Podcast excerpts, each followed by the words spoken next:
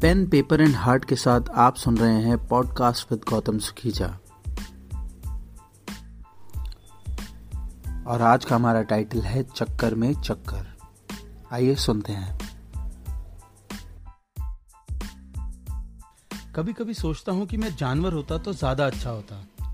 ना पैसों की फ़िक्र, ना लिखने पढ़ने की टेंशन, ना किसी को कुछ समझाना और ना ही किसी को अपना बनाना। न बॉस की झिक झिक न घड़ी की टिक टिक घड़ी से याद आया कैसे सब कुछ वक्त में सिमट कर रह गया है। हर एक चीज़ की एक डेडलाइन सेट हो गई है।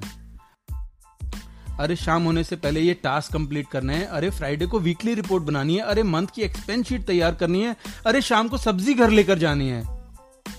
कभी कभी सोचता हूँ कि ये सब करने से लाइफ का स्टैंडर्ड तो बढ़ रहा है, पर दूसरे ही पल सोचता हूँ कि स्टैंडर्ड तो बढ़ रहा है, पर लाइफ धीरे धीरे कम हो रही है।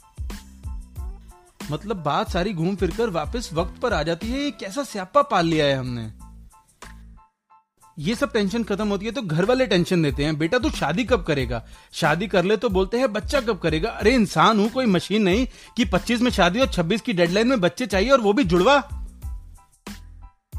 कभी कभी सोचता हूँ कि काश काश मैं एक एवरेज बच्चा ना होता या तो टॉप पे होता।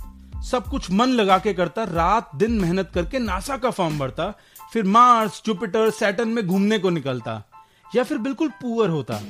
ना किसी को होप होती और ना ही कुछ करता, बस घूमता, फिरता और मज़े करता। यार, ये एवरेज होना अपने आप में एक सजा है। ना हम इधर के रहते हैं, ना उधर के। सफ़ेद नाव में बस झूलते रहते हैं, कभी इस छोर, कभी उस छोर। और हमारी लाइफ के जो डिसीज़न होते हैं ना, वो भी हम ठीक से ले नहीं पाते। और अगर हिम्मत जुटाओ, सांस भरो और किसी फैसले पर आओ तो लाइन लग जाती है एडवाइस देने वालों की, जो कि बात बात पर हमें यह समझाने की कोशिश करते रहते हैं कि हमने अपने दम पर कुछ किया ही नहीं है। और साथ साथ ये भी जताते हैं कि वो क्या क्या कर चुके हैं।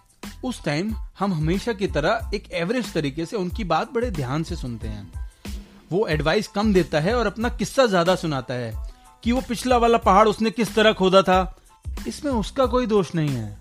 अगर कहानी को उल्टा कर ले और अपनी अपनी जगह बदल ले तो हमें समझ में आएगा कि हरकतें तो हमारी भी वैसी ही। हैं तो कुल मिलाकर बात यह है कि इस एवरेज लाइफ से निकलने का कोई रास्ता नहीं है।